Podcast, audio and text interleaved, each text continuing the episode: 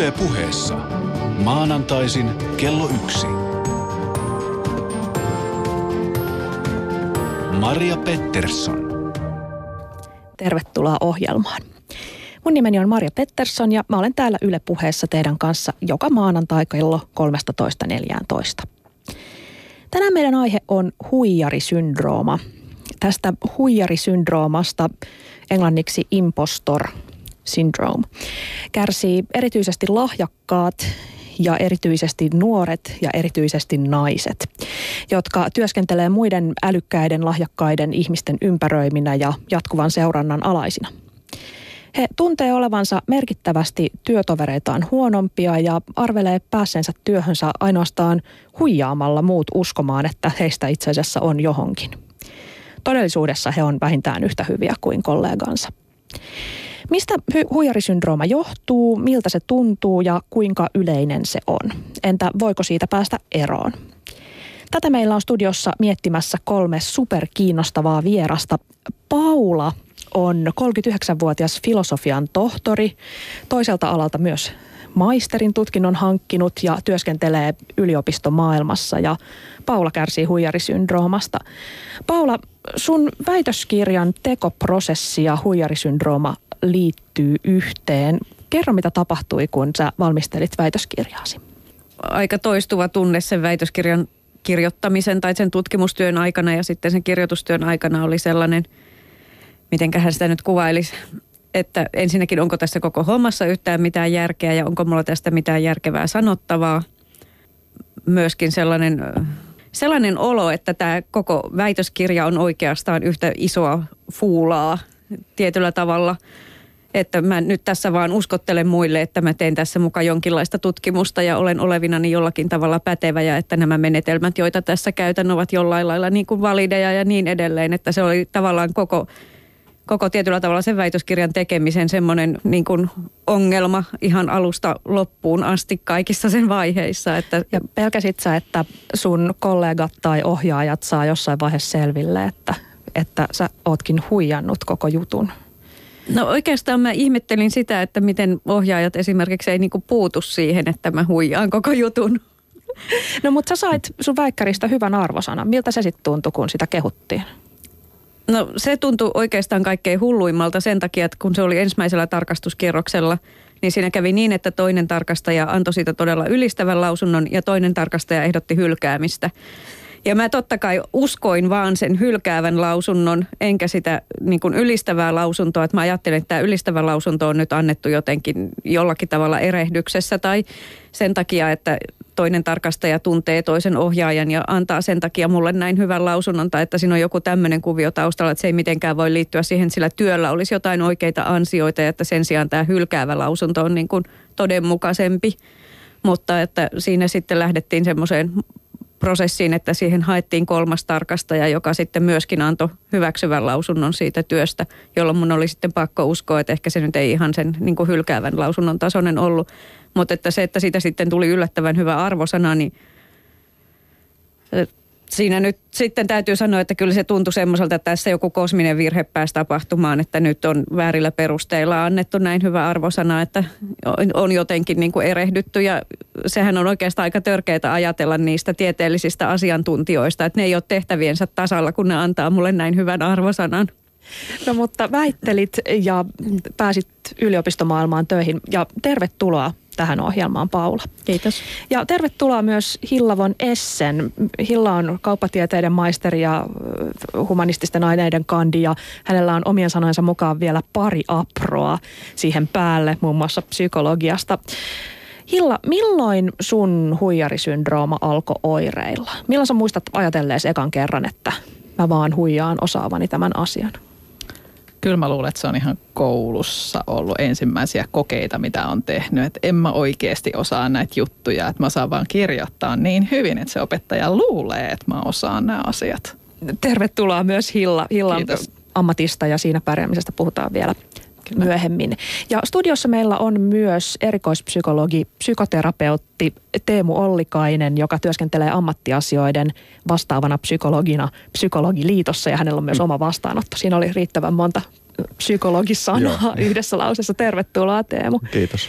Teemu, tämä huijarisyndrooma ei ole niin sanotusti virallinen sairausluokitus, mutta sillä on kuitenkin selkeä taudinkuva, joka eroaa esimerkiksi tämmöisestä tavallisesta huonosta itsetunnosta.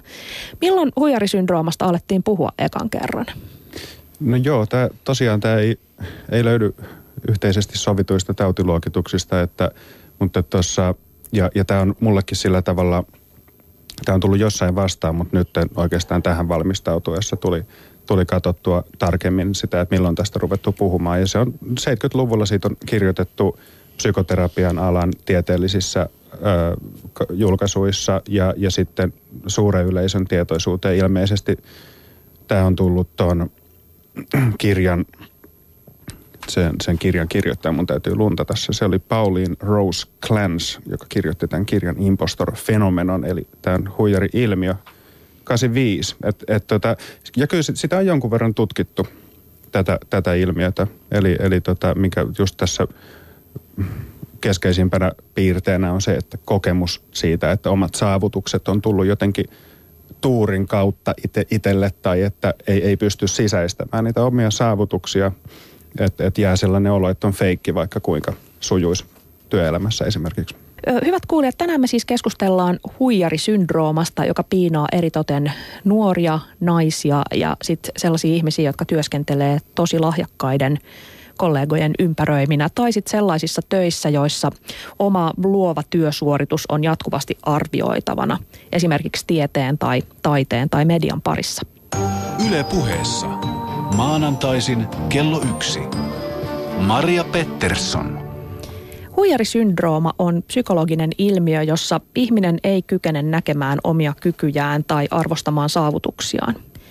Vaikka hän jatkuvasti onnistuu työssään ja saa positiivista palautetta, hänestä tuntuu, että hän ei todellisuudessa osaa mitään, vaan jotenkin luovii työtehtävistä läpi huijaamalla kaikki uskomaan, että hän on oikeasti tehtäviensä tasalla. Työtoverit tuntuu superfiksuilta ja superlahjakkailta, paljon paremmilta kuin mihin itse voisi ikinä yltää. Huijarisyndroomasta kärsivä odottaa kauhulla sitä hetkeä, jolloin työtovereille tai esimiehelle tai asiakkaalle paljastuu, että ei olekaan niin hyvä kuin, kuin nämä asiakkaat luulee. Huijarisyndroomasta kärsivä ihminen käy jatkuvasti päässään läpi sellaisia ajatuksia, kuten kaikki työtoverini ovat fiksumpia ja lahjakkaampia. En kehtaa esitellä työni tuloksia, koska ne ovat niin alkeellisia. Jos onnistun työtehtävässä, kyseessä on hyvä tuuri. Pelkään sitä päivää, jona pomollani selviää, että todellisuudessa olen sekä typerä että hyödytön. En voi hakea tuota työtä, en kuitenkaan ole riittävän hyvä. Paras vähätellä omaa työtä, jotta kenellekään ei jäisi sellainen kuva, että luulen itsestäni liikoja. Ja hermostun, kun minun pitäisi puhua työstäni oman alani ihmisille. Erityisen vaikea on puhua sellaisille, joita pidetään huippuasiantuntijoina. Hilla, kuvaile meille, miltä tuntuu sillä hetkellä, kun tämä tauti, jos mä nyt voin sanoa tätä taudiksi, on päällä. Millaisia ajatuksia päässä pyörii silloin? No toi lista on kyllä hyvin kattava ja siihen lisäisin vielä tämän, että kuka tahansa pystyisi tähän. Et kuka tahansa, joka olisi tässä tilanteessa ja näillä kompetensseilla, mitä mulla on, niin pystyisi tekemään tämän mä olen ainoa, joka voi kokea tällaisia huonommuuden tunteita ja kädet tärisee ja, ja miettiä, että miten minä luovin tästä tilanteesta niin, että ensinnäkään noin muut ei saa tietää, että mä en tiedä tästä asiasta kyllä oikeasti sit niin kuin todellakaan yhtään mitään. Tai miten mä epäonnistun tässä mahdollisimman tyylikkäästi, että en varmasti onnistu, että seuraavalla kerralla ei sitten joudu tällaisiin tilanteisiin, jossa joutuisi käyttämään omaa ammattitaitoaan hyvin ja sitten jälkikäteen ihmettä, että miksi mä taas epäonnistuin. Niin toi on aika yleinen hokema toi tommonen, että tähän nyt pystyisi kuka tahansa, jolla on vähän yleissivistystä tai eihän tämä nyt varsinaisesti mitään ammattitaitoa vaadi, vaan, vaan ihan vaan nyt, jos on katsonut uutisia tai vähän lukenut lehtiä, niin kuka tahansa pystyisi tähän. Paula, milloin sä viimeksi tunsit itsesi huijariksi? Koska tämä oli viimeksi päällä tämä syndrooma? Tänne tullessani. Miksi? Ajattelin, että että mitä mä nyt olen mennyt tekemään, että mä olen menossa puhumaan radioon tämmöisestä asiasta ja että mikä mä nyt oikeastaan olen tästä asiasta puhumaan yhtään mitään.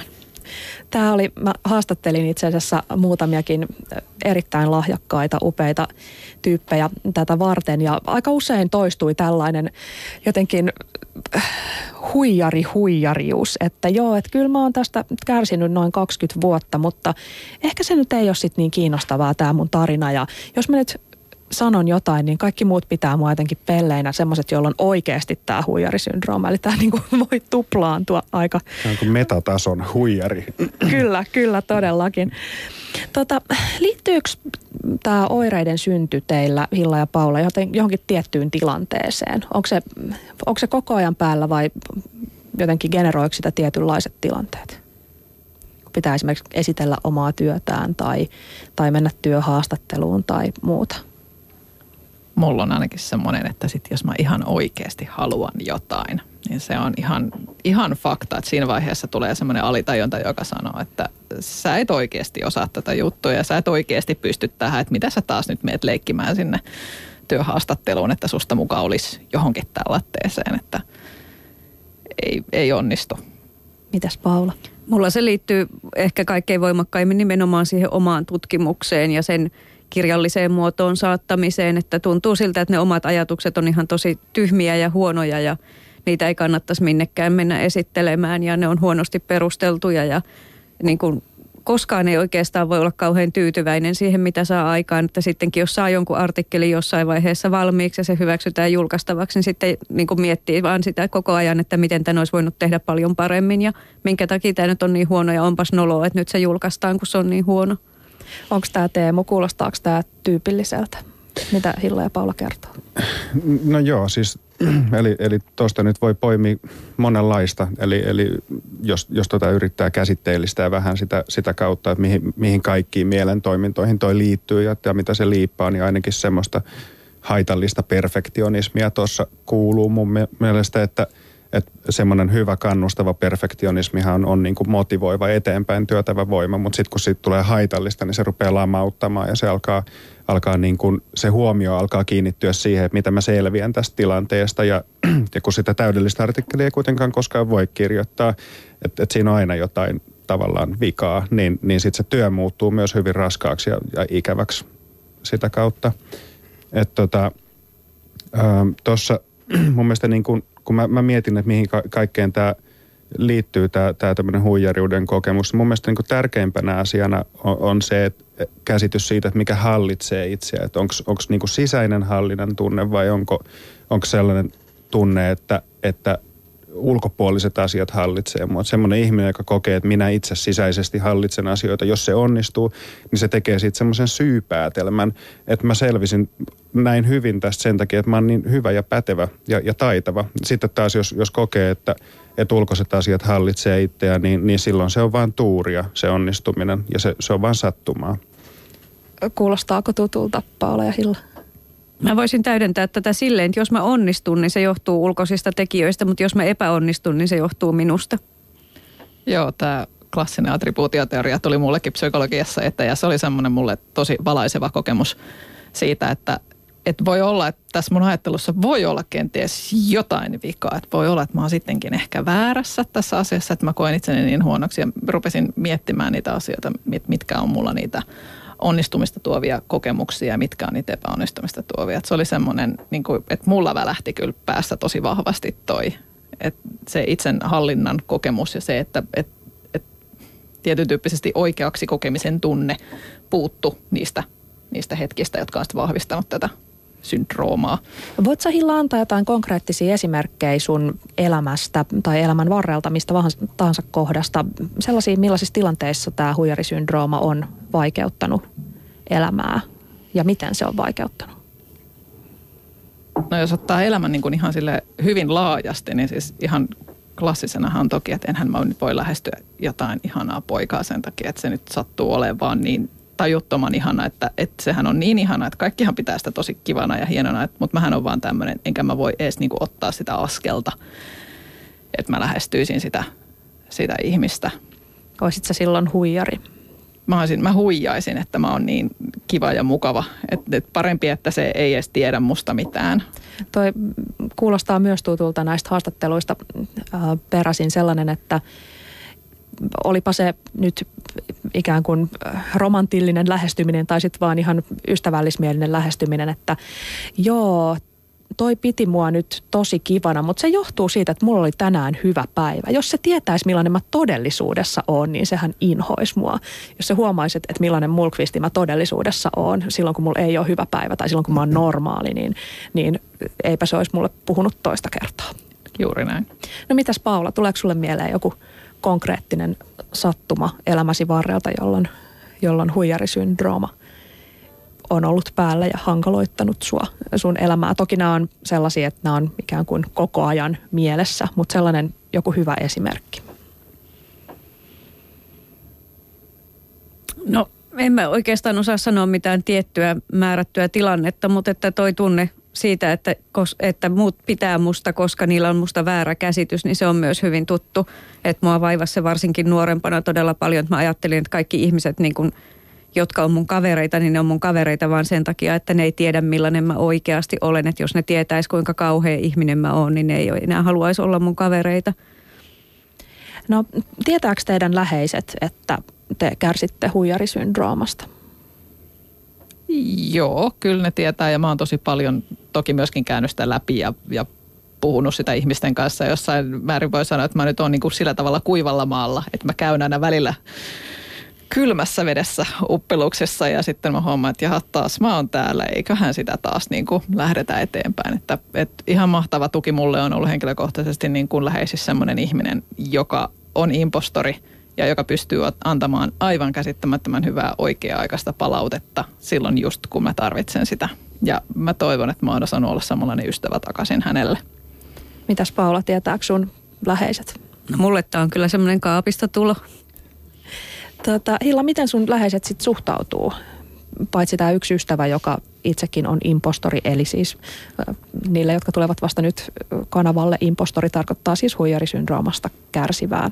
Tulee sanoista impostor syndrome, joka on tämä englanninkielinen termi. Niin, Hilla, miten sun muut läheiset, jotka ei kärsi, niin miten he suhtautuu? Tosi kannustavasti ja, ja niin kuin tsemppaavasti. Että meillä on ehkä hiukan omituinen perhe siinä mielessä, että me ihan oikeasti halutaan auttaa toisia, me ole semmoista kampittamista kyllä niin kuin, äh, mitenkään päin, että et, ähm, ne osaa antaa sen palautteen ja niin kuin mun, mulle korjaavat äh, jutut sillä tavalla, että ai vitsit tosi kurja, että susta tuntuu tuolta ja että kyllä mäkin oon kohdannut tota joskus ja että varsinkin silloin kun mä tein gradua tai whatever, olin kovasti kävin työhaastatteluissa ja etsin töitä, niin varsinkin silloin se näkyy. Ja antaa sitten semmoisia lohdullisia epäonnistumisen kokemuksia. Ne jakavat sitä ja sitten, että tästä huolimatta mä selvisin ja kyllä säkin selviät, että mä tiedän, mä olen niin ollut tossa. Et näin sitä käy läpi niitä asioita kyllä. Tunnetko Paula ketään, jolla olisi tämä huijarisyndrooma? No mä tiedän kyllä, että aika monet tutut samalla lailla, ehkä niin kuin akateemisesti koulutetut naiset pitkälti, on puhuneet samantyyppisistä tuntemuksista, mutta et ilman, että sille nyt olisi mitään syndrooman nimikettä annettu. Mutta että tiedän, että aika tavallisia ne tuntemukset on. Teemu, aika usein kuulee tämän, että, että joo, kyllä varmaan tosi monilla on, mutta sitten niistä ei välttämättä kuitenkaan puhuta. Musta tuntuu, että Hilla saattaa olla äh, erityistapaus siinä mielessä, että, että hänellä – perhe tietää ja, ja läheiset tietää ja osaa myös suhtautua. Mutta onko tämä jotenkin, puhutaanko, eikö tästä saa puhua avoimesti vai onko tämä vaan niin tuntematon vielä vai minkä takia tästä ei käydä keskustelua? Niin no mä luulen, että se, se tulee sitten vähän tämän määrittelyn vaikeudesta, että kun tätä on yritetty määritellä ja tätä on yritetty tutkia, että, että selittääkö tätä että kun tietyt persoonallisuuden piirteet, mutta ei oikein löytynyt mitään yhteyksiä. Eli, eli tutkijat on vähän niin kuin päätynyt sellaiseen puoliksi tyydyttävään päätelmään siitä, että, tämä on enemmänkin tapa reagoida asioihin, että tämä ei ole semmoinen niin kuin pysyvä persoonallisuuspiirre ihmisellä. Et tota, ja se, sitten se, sit kun se määrittely on vaikeaa, niin, niin sit sitä on myös tosi vaikea tutkia, että mikä sen esiintyvyys on. Mutta et, et tämmöisiä veikkauksia on, on tehty, että Yhdysvalloissa niin kaksi ihmistä viidestä kokisi olevansa niin kuin – jollain tavalla huijareita ja sitten jossain toisessa tutkimuksessa oli, että 70 prosenttia ihmisistä kokee ainakin joissain tilanteissa olevansa huijareita. Että aika sillä yleinen kokemus kuitenkin. Näkyykö tämä ulospäin mitenkään? No kyllähän se näkyy monella tavalla. Siis silleen, että jos sulla on fiksu, kompetentti ihminen, joka vähättelee itseään ö, tai se, sen näkee kirjoitetussa kielessä, tulee, on, on, käyttää paljon tämmöisiä ehkä vain ja paljon tämmöisiä sanoja ja, ja tietysti se, se niin kuin, siis ehkä yleisesti ottaen mun mielestä se, se että, että jos ihmisellä on oman arvon tunnon tai itsetunnon tai, tai pystyvyyskäsityksen alueilla ongelmia, niin, niin kyllähän se näkyy, välittyy siitä ulospäin sille, että se, se on, on varovaisempi ja, ja vetää sanojaan takaisin ja, ja näin. No miten sitten vedetään raja ikään kuin normaalin itsekritiikin, äh, normaalin tai tavallisen heikon itsetunnon ja, ja muiden taas, jokainenhan tuntee jossain vaiheessa itsensä epävarmaksi. Nyt ei ole varmaan mitenkään oireellista, mutta, mutta missä menee raja tällaisten ja sitten, sitten huijarisyndrooman välillä? No niin, toi on, toi on hyvä kysymys. Mun mielestä sitä voisi määritellä sillä tavalla, että niin kuin yleensä, yleensä kun, kun liikutaan mielen alueella ja, ja käydään sitä keskustelua siitä, että milloin jostain asiasta tulee häiriö, niin, niin sellainen peukalosääntö on se, että silloin kun se tuottaa huomattavaa henkilökohtaista kärsimystä ja, ja sitten ö, estää tekemästä asioita, eli vaikeuttaa elämää, niin silloin, silloin voidaan sanoa, että, että nyt on niin kyse häiriöstä, mutta tätähän ei, ei tosiaan tällaista, tällaista diagnoosia ole olemassa. Ja siinä niin kuin, mä luulen, että tämmöinenkin keskustelu saa, saa aikaan sit sitä, että aika moni ihminen nyt sitten diagnosoi itsensä, että ahaa, mulla on huijarisyndrooma. Ja, ja tota, pitää varoa sitä, ettei sitä ota semmoiseksi leimaksi ottaa, että, että nämä diagnoosit on, on hirveän hyödyllisiä, koska ne mahdollistaa tiedon jakamisen ja hoitamisen, mutta mut sitten niissä on just se haitta, että ihmiset helposti nappaa ne sille osaksi omaa identiteettiä niin kuin, ja, ja siitä, siitä tulee tavallaan sellainen pysyvä tapa, tapa ajatella itseä. Et, et sitä en suosittele nyt kellekään tässä. Eli ei patologisoida turhaan sellaista, sellaista niin sanotusti normaalia ää, epäonnistumisen kokemusta, jota kuitenkin kaikki kokee joskus. No mutta syndrooma on vähän nyt lähteistä riippuen, eikö niin Teemu, tosi paljon yleisempi naisilla tai sitten vain hiukan yleisempi naisilla tai ei melkein lainkaan yleisempi naisilla. Mutta erityisesti sellaisilla, joiden ammateissa työn tulosta arvioidaan koko ajan. Paula, sä oot tutkija, mikä tarkoittaa, että sun pitää koko ajan alistaa sun työ ja työn tulos kollegojen arvioitavaksi, koska niin tiede toimii. Miten tämä huijarisyndrooma vaikuttaa sun ihan jokapäiväiseen työhön?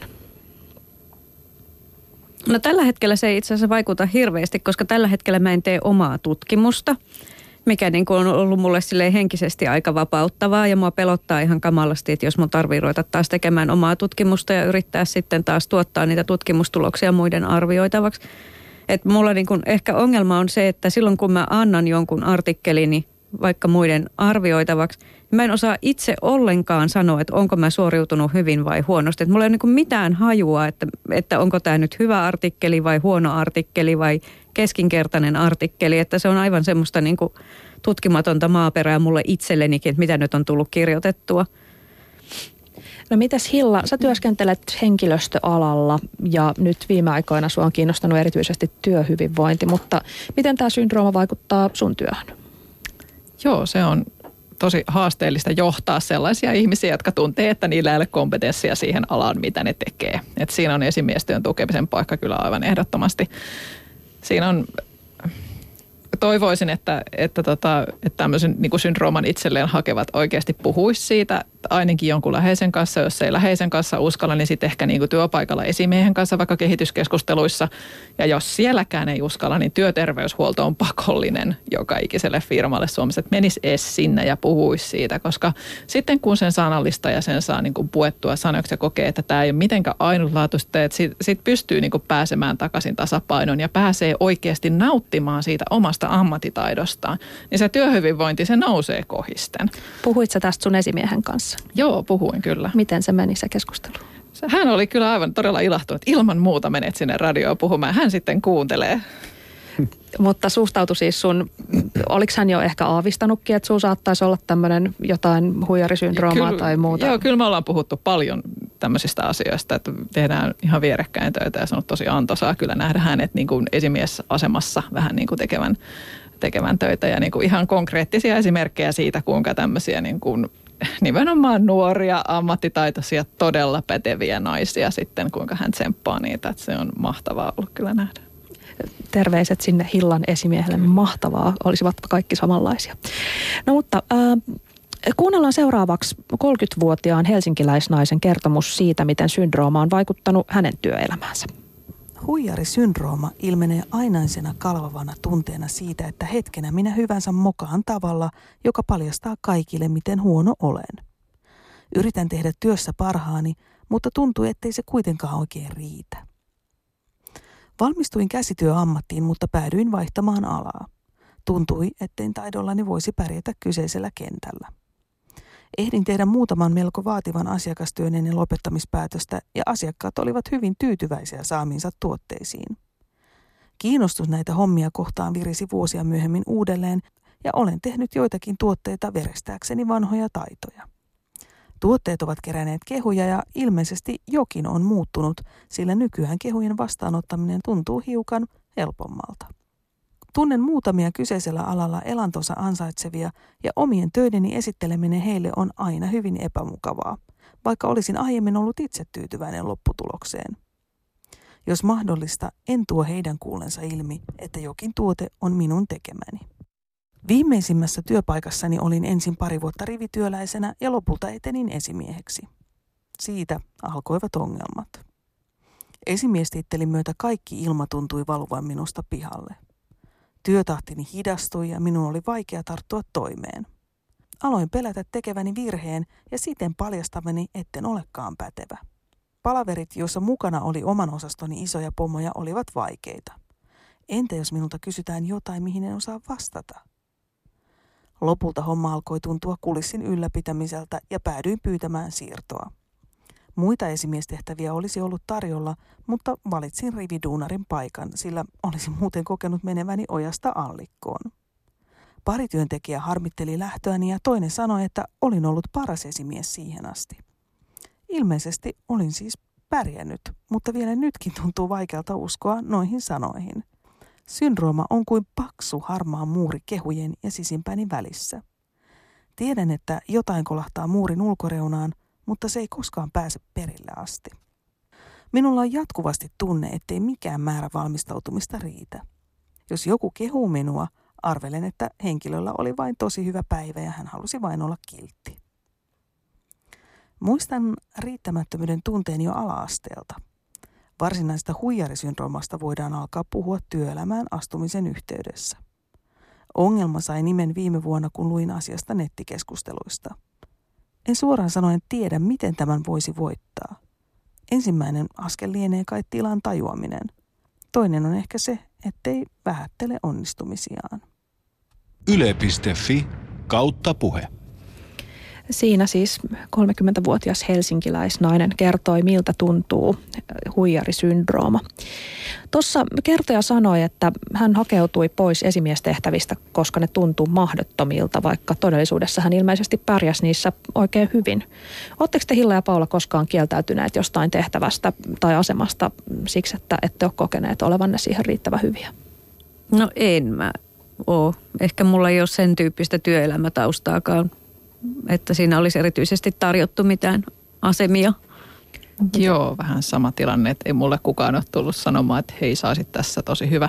Mutta semmoisia tilanteita kyllä on, missä monikin ihminen on tullut sanomaan, että nyt haet tätä paikkaa ja tämä on niin sua. Ja sitten mä totean, että ei ole, kato kun tuossa odotamme sinulta kohdassa lukee tommonen, että en mä puhu sujuvaa saksaa, niin en mä voi kato hakea. Tota, Shoutboxissa – Anders kysyy, ovatko niin sanotut alisuoriutujat tai osa heistä potentiaalisia huijarisyndroomasta kärsiviä? Alisuoriutumalla he välttyvät vaikeista omaa osaamistasoaan koskevista ikävistä tuntemuksista. Miltä kuulostaa Teemu? Joo, kyllähän toi menee samaan. Että siis se, mikä tässä on tämmöisessä huijarisyndroomassa on, on hyvä hahmottaa, on se, että se toimii kahteen suuntaan. Että, että sitä niin kuin ammutaan itseään jalkaan jo, jo etukäteen ja sitten toisaalta sitten näiden – vaikka joku sattuisi menemäänkin hyvin, niin se sitten ainakin jälkikäteen selitetään semmoisella syypäätelmällä, että tämä oli nyt, tämä oli nyt sattuma, että se, se ikään kuin valuu niin kuin teflonista se onnistuminen pois. Mutta siinä on, on, on myös toi alisuoriutujahan on, on ihminen, joka pystyisi, pystyisi parempaankin, mutta, mutta hän ei syystä tai toisesta sitten ö, niin kuin altista itseään tällaisille tilanteille, että missä voisi tulla, tulla hittiä.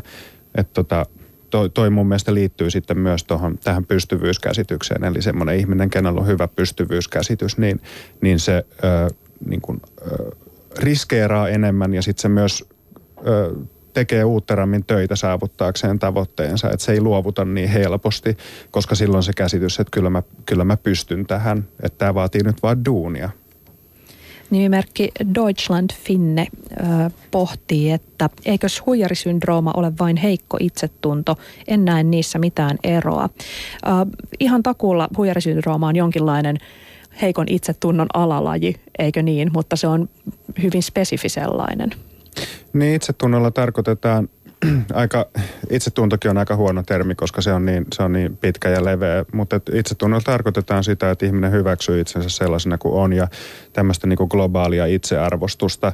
Öö, tota, mun mielestä tämä on tämmöinen pohdittava asia, että miten nämä termit suhtautuu toisiinsa. Et mun mielestä tähän, tähän liittyy itsetunnon lisäksi tosiaan minäkuvan erilaisia osa-alueita, mitkä, mitkä on negatiivisesti ja mitkä on positiivisesti latautuneita. Ja, ja sitten just tätä, tätä tota syypäätelmiä, minkälaisia tekee, tätä, mistä aiemmin puhuttiin. Ja, ja, tota, ja tämä oma pystyvyyskäsitys. Että kyllä tämä niinku koskettaa montaa, montaa osa-aluetta mielessä.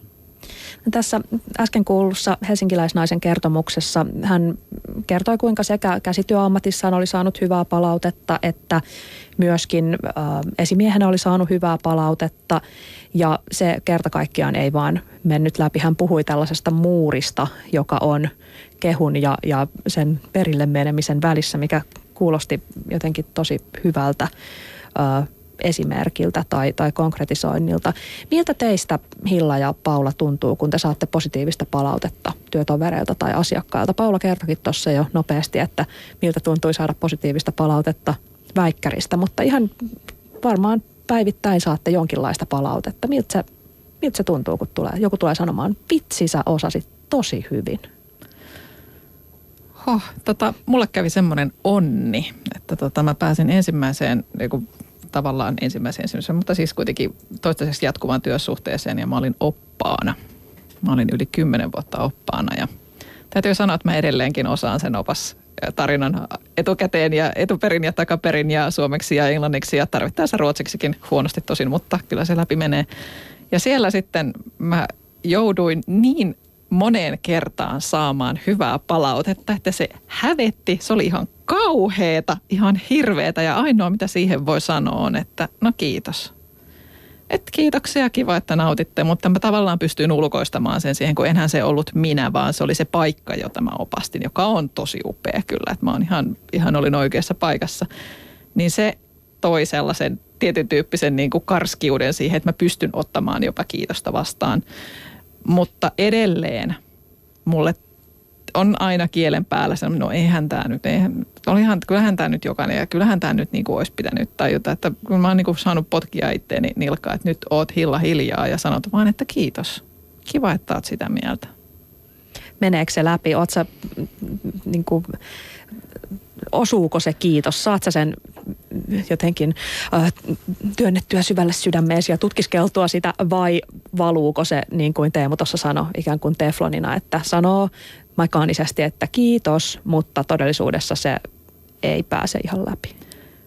Kyllä se menee läpi silloin, kun henkilö, joka sen sanoo, on sellainen, jota mä arvostan ja joka on tosissaan siinä sen asian kanssa. Että kyllä sen erottaa siitä sen, no kiitti, semmoisen siitä, että sitten kun joku kiittää. Että mä toivoisin, että sitten kun me suomalaiset opimme kiittämään toisiamme, niin me annettaisiin se, että mistä me kiitämme sinua. Että se spesifioitaisiin. Ja se olisi auttanut mua hirveästi. Että ei mua auta se, että olisin sanonut, että sähän oot noin hyvä, sähän oot noin älykäs, sähän pystyt kaikkeen. Että kerro mulle, mihin mä pystyn, missä mä erityisesti olin hyvä, mikä tässä oli se, mihin mä tartun ja mistä mä voin olla ylpeä. Tee semmoinen niin kuin ylenmäärinen niin kuin kiitosten ja vyöryntä, niin se ei, ei, se, se ei tartu mihinkään kohtaan mua. Mutta silloin kun se tulee sellaisesta asiasta, tässä asiassa sä olit aivan oikeassa ja tosi hyvin osasit senkin asian hoitaa, vaikka se asiakas oli niin vaikea kuin vaan voi olla. Ja siltikin sulla hermo piti, että hyvä. Niin, tekee mieli kommentoida. Mun mielestä sanoit tosi tärkeä asia Hilla tuossa, eli, eli nyt päästään tavallaan niin kuin yhden ihmisen psykologiasta kahden ihmisen psykologiaan. Eli, eli se, että se, se on ihminen, jota sä arvostat, joka sanoo sen, saa sen menemään läpi. Eli tässä on, koska te varmaan kaikki lähdetään siitä oletuksesta, että jos tämmöinen huijarisyndrooma on, niin se rakentuu vuorovaikutuksessa muiden ihmisten kanssa. Ja mikä saa sitten ajattelemaan sitä, että kuka se on se toinen, joka tuomitsee ja kuka se on se toinen, joka, joka sitten niinku hyväksyy sen tavallaan portinvartija silleen, niin kuin, että okei, toi on niin arvostettu ihminen, että, että tämä menee läpi, niin kuin, että kuka, kuka sitä vartioista porttia. Että tota, kyllä tässä ö, luulisin, että tai on, on kyllä taipuvainen uskomaan, että kyllä se, se niin kuin lähtee sitten ihan, ihan perheestä ja vanhempisuhteista liikkeelle tämä, tämä asia. Paula, ilmeneekö sulla tämä syndrooma jossain muussa kuin työssä? Nyt ollaan puhuttu aika paljon työstä ja siinä se vissiin aika paljon ilmenee, mutta, mutta työn ulkopuolella, harrastuksissa, kotona, tuleeko tämä esiin? No ei se ehkä tule sillä lailla samassa mielessä kuin mitä se tulee työssä. Että ehkä se on sitten enemmän niin kuin näitä, just näitä itsetunnon eri osa-alueita. Että mä ylipäätään koen esimerkiksi kaiken tämmöisen niin kuin hengen tuotteitteni tai yhtään minkään ikään kuin tämmöisen mihinkään lahjakkuuden lajiin liittyvän niin kuin asian esiin tuomisen todella vaikeaksi ylipäätään. Että esimerkiksi mä laulan kuorossa ja mä olen sitä mieltä, että enhän mä oikeastaan osaa laulaa, että ne kaikki laulaa paljon mua paremmin.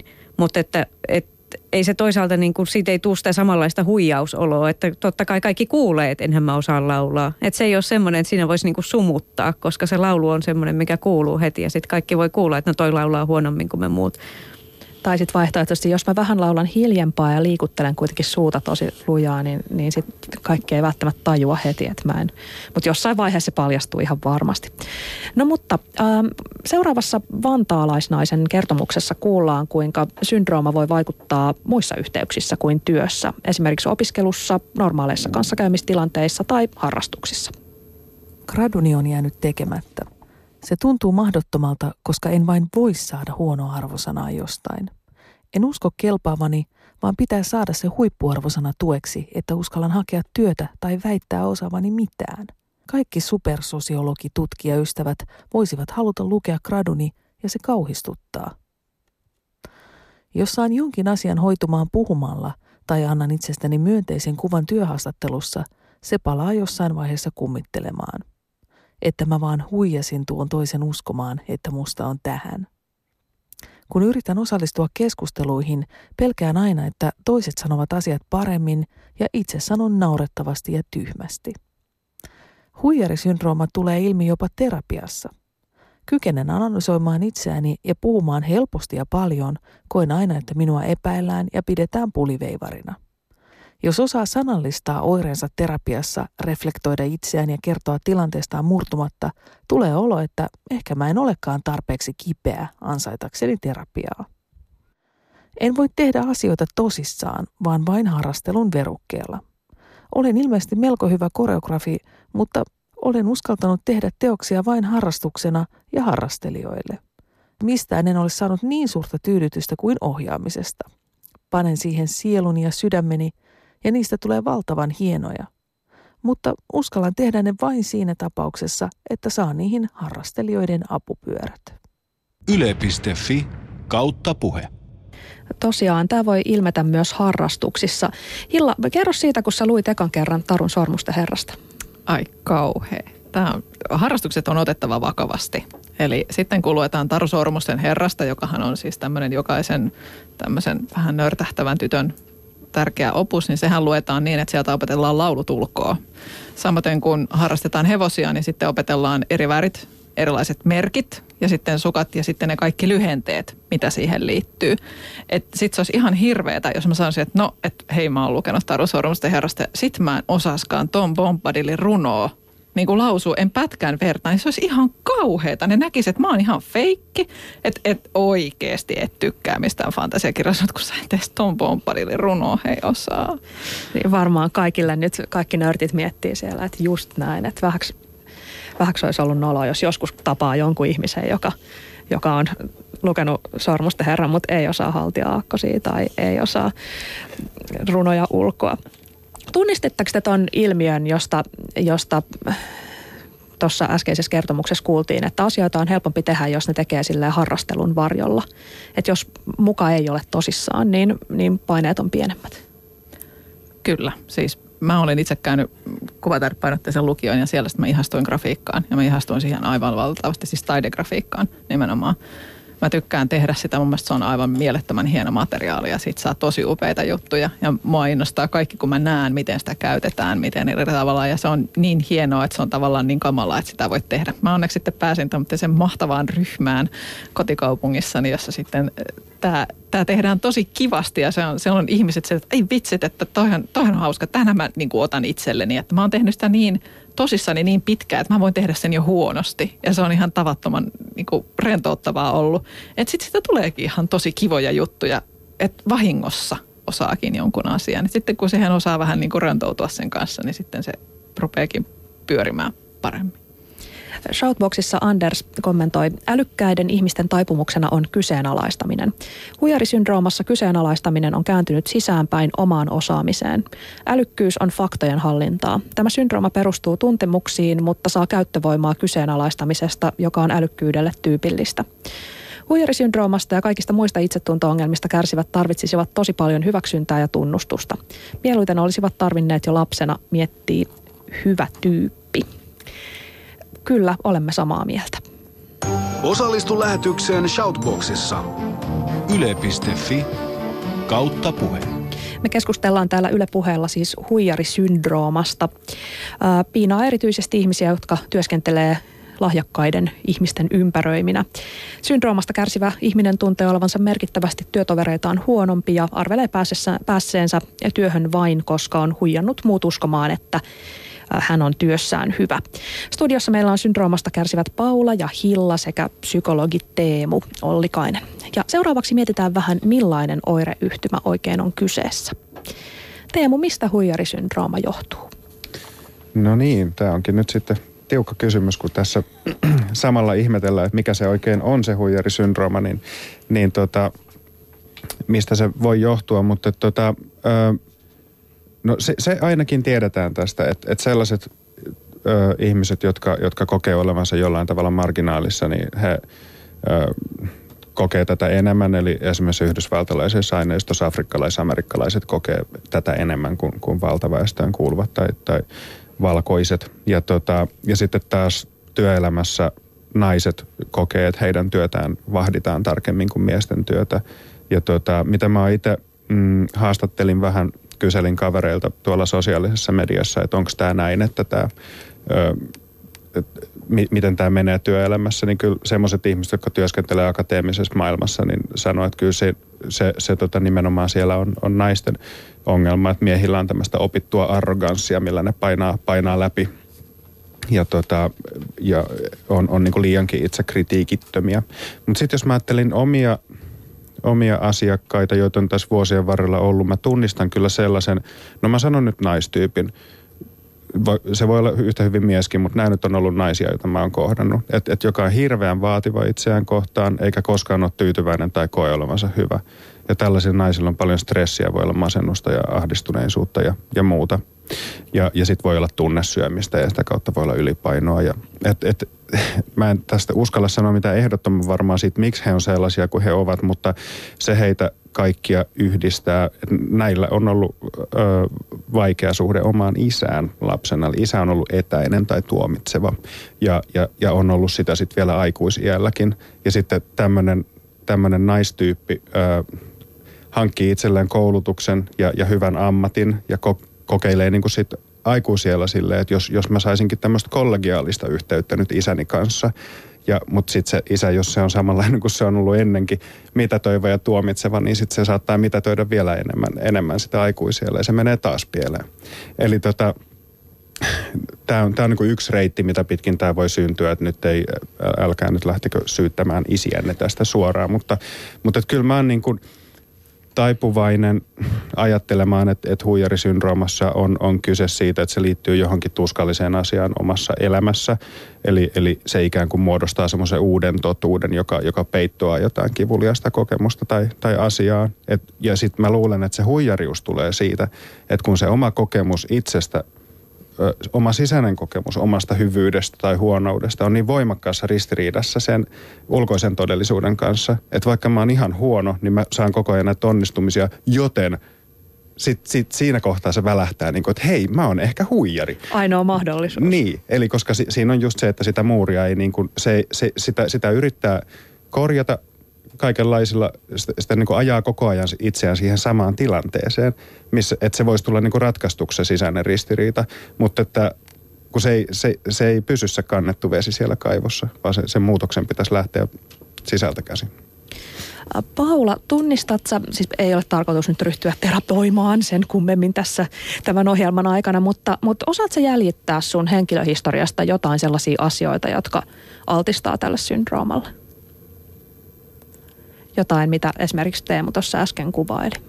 No mä tietysti rupesin kovasti miettimään, että osaisinko mä nyt keksiä jonkun, jonkun asian, mutta en mä kyllä tästä aikanaankaan oikopäätä osaa sanoa, että olisiko mulla ollut sitten jotenkin, mielestäni mulla on ollut suhteellisen normaali lapsuus. Että.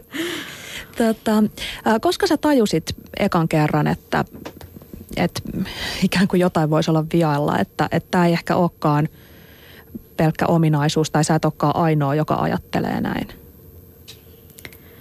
No tästä syndroomasta mä vasta luin joskus viime talvena kanssa nettikeskustelusta alun perin ja sitten mä ajattelin silleen, kun mä luin sitten sen viitatun artikkelin, että kas osui ja uppos, että mulla oli suurin piirtein ne kaikki, mitä nyt lueteltiin, että minkälaisia nämä impostorit on. Mutta että mä oon aikaisemmin jo saanut psykologilta palautetta siitä, että mulla on hirvittävän korkea vaatimustaso itselleni ja hyvin tämmöinen negatiivinen kuva itsestäni. Onko se ollut aina, muistatko ala-asteelta tai yläasteelta sellaista, että, että puoli oli, oli surkea numero? No mä sanoisin, että mä varmaan rupesin jossain vaiheessa yläasteella vähän alisuoriutumaan sen takia, että mua kiusattiin siksi, että mä olin hikari.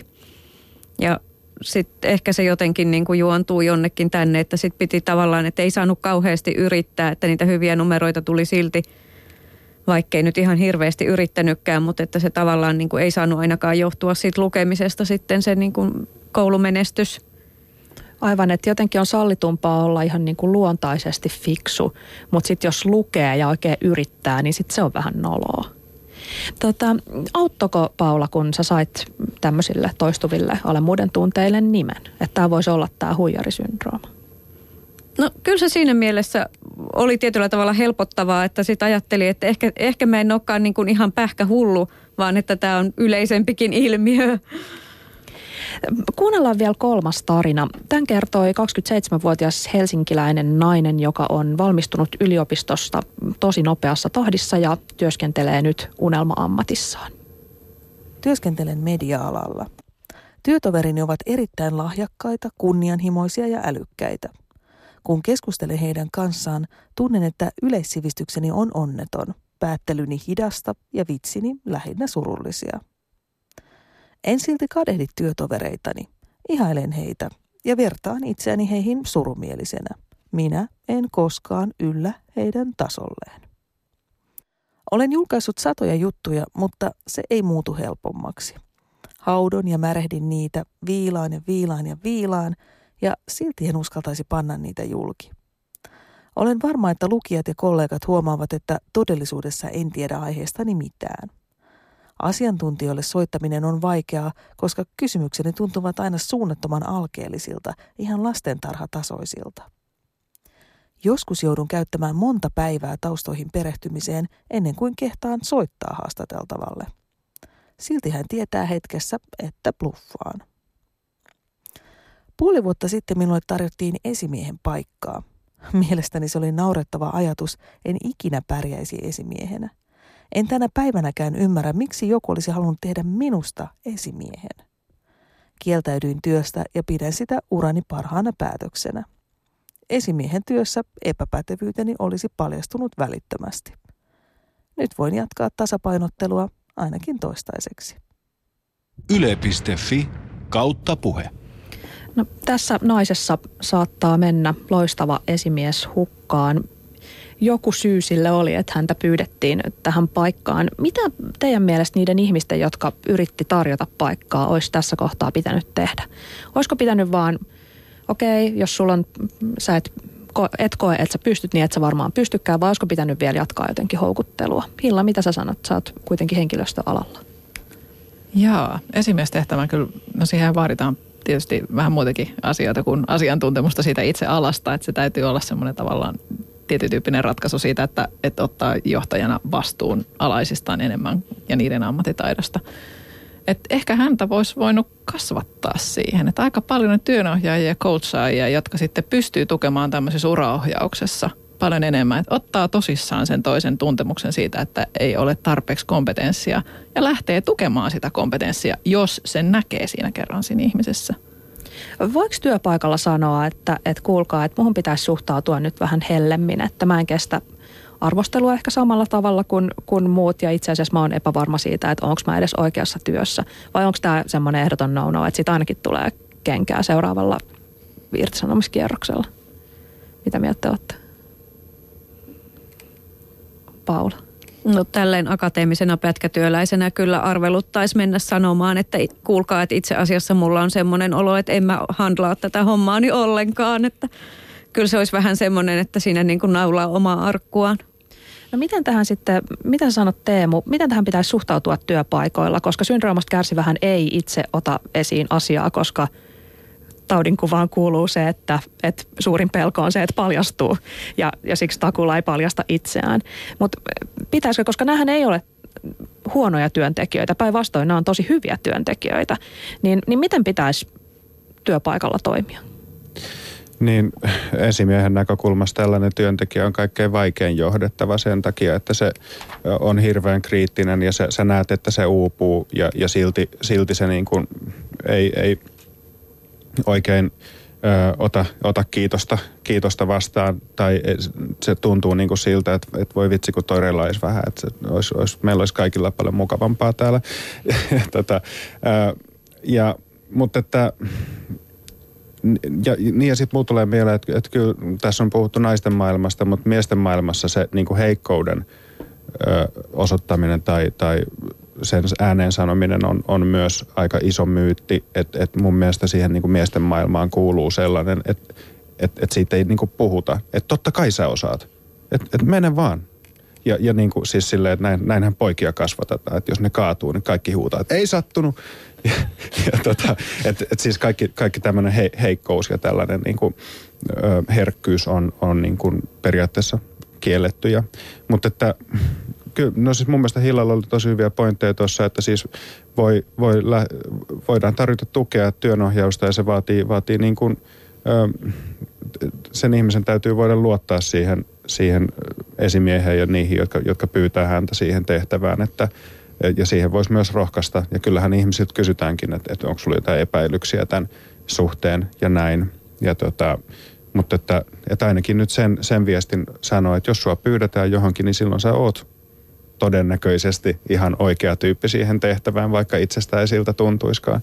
Et, ja ja sitten semmoinen, mm, näitä tämmöisestä huijarisyndroomasta kärsiviä yhdistää se, että he ylivalmistautuu erilaisiin tilanteisiin. Ja niin kuin, ihmisiä yleensä, yleensä niin kuin, äh, suositellaan valmistautumaan hyvin, se, se, että et se niin vähentää stressiä ja jännitystä, mutta täm, tällä tavalla rakentunut ihminen voi itse asiassa tehdä itsellä aika suuren karhun palveluksen siinä, että, että ehkä mieluummin olisi sit parempi vaan siedättää itseään niillä onnistumisilla ja epäonnistumisilla ja, ja sillä, että siinä olisi joku, joku tuki mukana, joka voisi tulla sitten esimiehen tai vaikka työnohjaajan muodossa.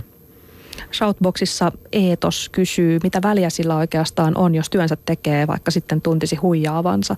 Ehkä sillä ei välttämättä ikään kuin työyhteisön kannalta tai, tai sen työn vastaanottajan kannalta on niin suurta väliä, mutta kyllä siellä työntekijän kannalta on aika paljon väliä. On sillä väliä, kun miettii jotain tämmöisiä ihmisiä, jotka haluaa tehdä paljon juttuja, niin kuinka helposti ne ajaa itsensä bönariin.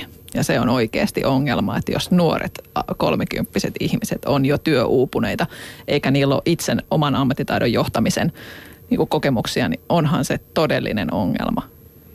Millaisia neuvoja te antaisitte ihmiselle, joka kärsii hui, hui, ii, huijarisyndroomasta? Tai onko jotain tapoja, joilla sen kanssa oppii elämään?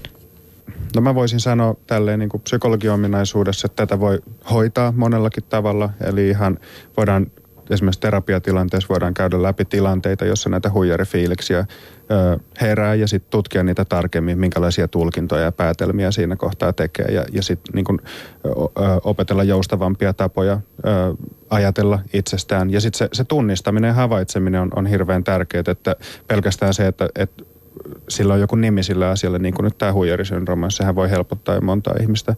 Ja, ja, tota, ja sitten on ihan toi käytännön taso, eli voidaan miettiä työelämässä. Kyllä sitäkin voi miettiä, että onko oikeassa työpaikassa, että on ihan oikeasti olemassa huonoja ihmisen ja työ, työn yhteensopivuuksia ja, ja tota, ei kaikille sovi esimiestyö. Kyllähän siinä on, on niin kuin alttiina kaikenlaiselle tai ainakaan välttämättä siinä elämäntilanteessa. Ja tota, mutta tämmöisiä käytännön ohjeita mun mielestä voi, voisi olla, mitä tuossa löytyi kävin, kävin netistä katsomassa, minkälaisia ohjeita tähän. Yksi oli, että kirjoituta CV toisella ihmisellä, siihen voi käyttää myös ammattilaista. Älä vähättele itseäsi sanoilla ja, ja pyydä muiden tekemään arvio susta. Ja sitten just tämä, että että ei, ei pidä viivytellä asioiden tekemisen kanssa, koska se pahentaa asiaa. Tälle asialle voi myös nauraa. Tämähän on aika, aika huvittavaa huomata, huomata itsessään tällaisia. Ja kyllä siis minäkin tässä olen huomannut monessa, monessa kohtaa tässä. Hyvä. Siispä myös nauramme. Suuri kiitos seurasta Hilla, Paula ja Teemu. Ja kiitos myös kuulijoille. Tapaamme jälleen ensi maanantaina kello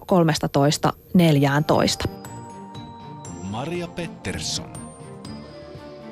Yle Puhe.